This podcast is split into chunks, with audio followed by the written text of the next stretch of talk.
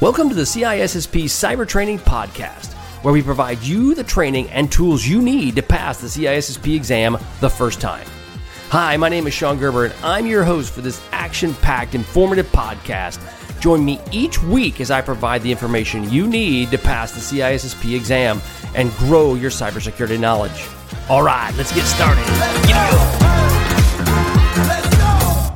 Hey, all, Sean Gerber with CISSP Cyber Training, and today is Thursday. We're going to be doing CISSP exam questions, so get ready, get buckled up, and let's see what you can think about as it relates to the CISSP exam questions. Now, I want to let you know that these CISSP exam questions are available to you at CISSP Cyber Training as well. Uh, so there, all of the information that we go through here, I have a vulnerable or vulnerable. That's I've been talking security too long. Uh, a variable list of a long list of CISSP questions that you can get at CISSP Cyber Training, and these are part of those lit those questions. I come out with probably around anywhere from 15 to 30 questions every week. Uh, usually, sometimes a little bit more than that, but it, it's around 30 questions a week is what I usually come up with. And I add that to my overall bucket and list of overall questions that you can study so that you can be prepared to pass the CISSP exam. And this is all part of my CISSP blueprint that I have available to my members of my CISSP training course. Okay, so we're going to get into the questions and we're going to see how they all play out. All right, so what is what does stride methodology stand for? Okay, so A, for you guys that are listening, I'm gonna walk through all the questions and then you see if you can think of it while you're driving or wherever you're at and you're listening to this. A, security, tampering, re- replication, intrusion, denial of service, escalation of privileges. That's A. B is spoofing, tampering, repudiation, information disclosure, denial of service, elevation of privilege. C is security, tampering, right, repudiation, intrusion, denial of service, escalation of privileges. And then D is spoofing, tampering, replication, information disclosure, denial of service, and elevation of privilege. So if you know Stride, okay, that deals a lot with, and I'm not going to go through all those again because that's a mouthful of words. But Stride is an acronym. It stands for spoofing. Okay, so you, and again, as you're going through these questions, you know spoofing is one, so that could throw out in this case of a multiple choice two of the four questions. Tampering, repudiation, information disclosure, denial of service, and elevation of privilege. Those are the the part of stride. So the answer is B. Now, if you look at D, if you're seeing this on the video, you'll see that the difference with D is it's replication versus repudiation. So don't th- focus on replication. Security, we don't really talk about replication a lot. We talk about repudiation a lot. So if you didn't know, you go, these terms don't seem like this re- replication doesn't seem like a security term, um, more of a networking term, then you may want to at least glob on to B. So the point is, is just narrow down your focus, right, on what is the actual right question. All right. So I'm sorry, I'm fighting a little bit of a cold, so I apologize if I sound a little congested. Um, what are the main components of a threat model in the context of cybersecurity? Okay, so what are the main components uh, components of a threat model in the context of cybersecurity? A, assets, vulnerabilities, threats and mitigations. B, assets, adversaries, threats and mitigations. C, assets, adversaries, attack vectors and then mitigations. Or D, adversaries, vulnerabilities, threats, and mitigations. Okay, so if you notice, there's right now you got assets. So assets has got three of the four. I'd probably pick assets if I didn't know. And when you're dealing with adversaries, that is probably something you want to understand when it comes to threat modeling. So that is I'd narrow that down to B and C. And then when it really comes right down to it, C is the main component of a threat model: are assets, adversaries, attack vectors, and then mitigations. What are the main focus of the trike technology in threat modeling? A is data. B is systems, C is people, D is processes. Well, if you listen to the last podcast, the, the trike methodology, the main part of the main focus of that threat modeling is data. So the answer is D, or not D, it's A. the answer is A, data. So the trike methodology does focus on a highly data centric approach. Which of the following steps uh, in the threat modeling process involves the use of stride or dread. That's another one that you're going to have to know for your CISSP is dread. Okay, so one is identifying assets. Two is identifying potential assets. C is identifying potential threats. or D is defining and implementing controls? And the answer is C. Identifying potential threats involves the use of methodologies like STRIDE or DREAD.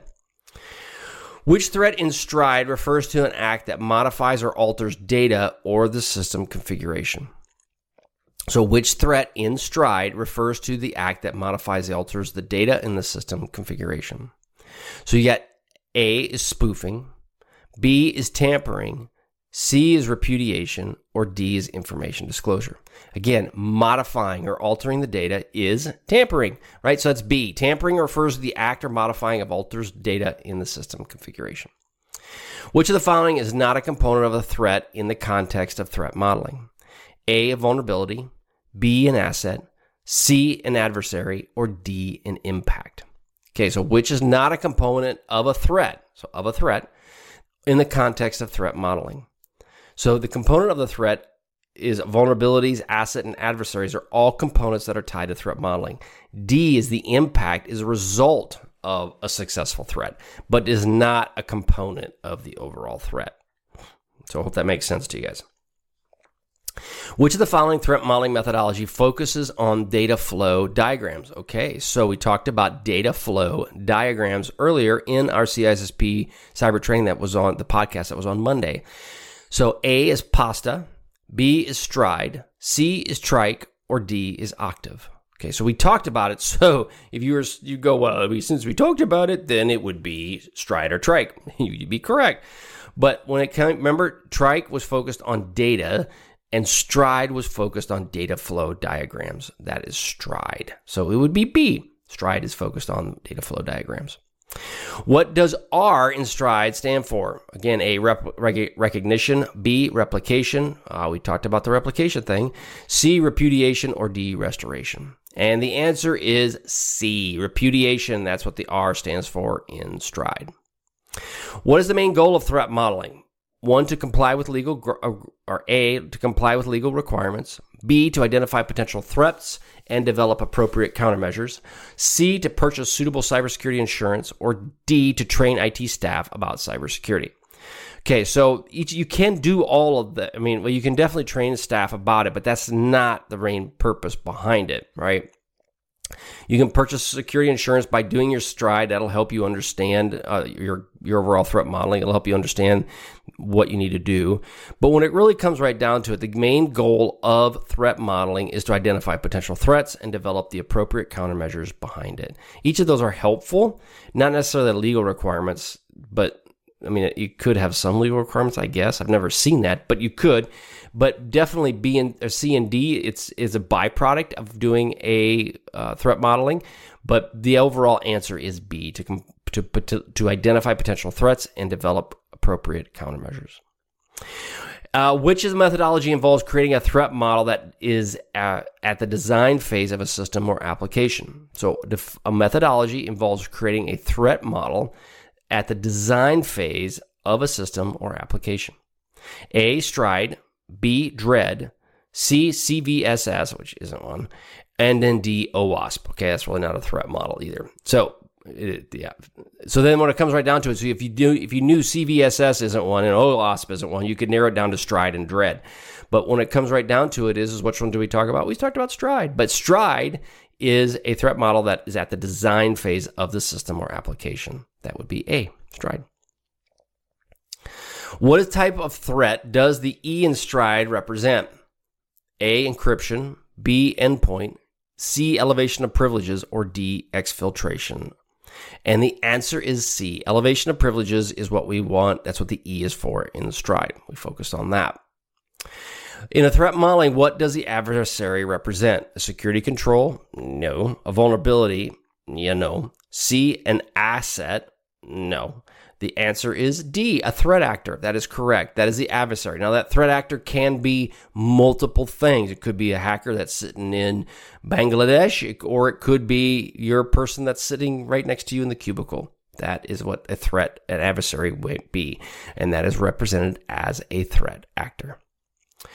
In the context of Stride, what does information disclosure mean? It means gaining unauthorized access to the information, A, tampering with the information, B, unauthorized alteration of the information, C, or releasing the information to the public. Okay, so when the context is stride, what does information disclosure mean? And that means A, gaining unauthorized access to the information. That is referred to as information disclosure. Which of the following is not part of the threat modeling process? That is A, identifying potential threats, identifying vulnerabilities is B, identifying assets is C, and then identifying network architecture architecture is D. Yeah, that's pretty easy one, right? The answer is D because we've talked about all A, B, and C, but we have not really talked about identifying network architecture, so that would probably be not part of the threat modeling process. And then which of the following is true about threat modeling? A, it focuses only on external threats. No. It perform B, it performed only after a security breach has occurred. Yeah, no, that's B. C, it involves a proactive identification and mitigation of the threat. Hmm, maybe. And then D, it's a one-time activity that does not require updates or maintenance. Yeah, that's not it either. So the answer would be C. Again, it's proactive identification and mitigation of the threats and it is always an ongoing activity and should always be updated on a routine basis. All right, that's all I got for you today. I hope you guys have a wonderful day. Go check me out at CISSP Cyber Training. Check out the blueprint. You will be happy you did. And uh, we'll catch you on the flip side. Have a wonderful day and have a great week. Talk to you later. Bye. Thanks so much for listening today, as it was my pleasure to prep you for the CISSP exam.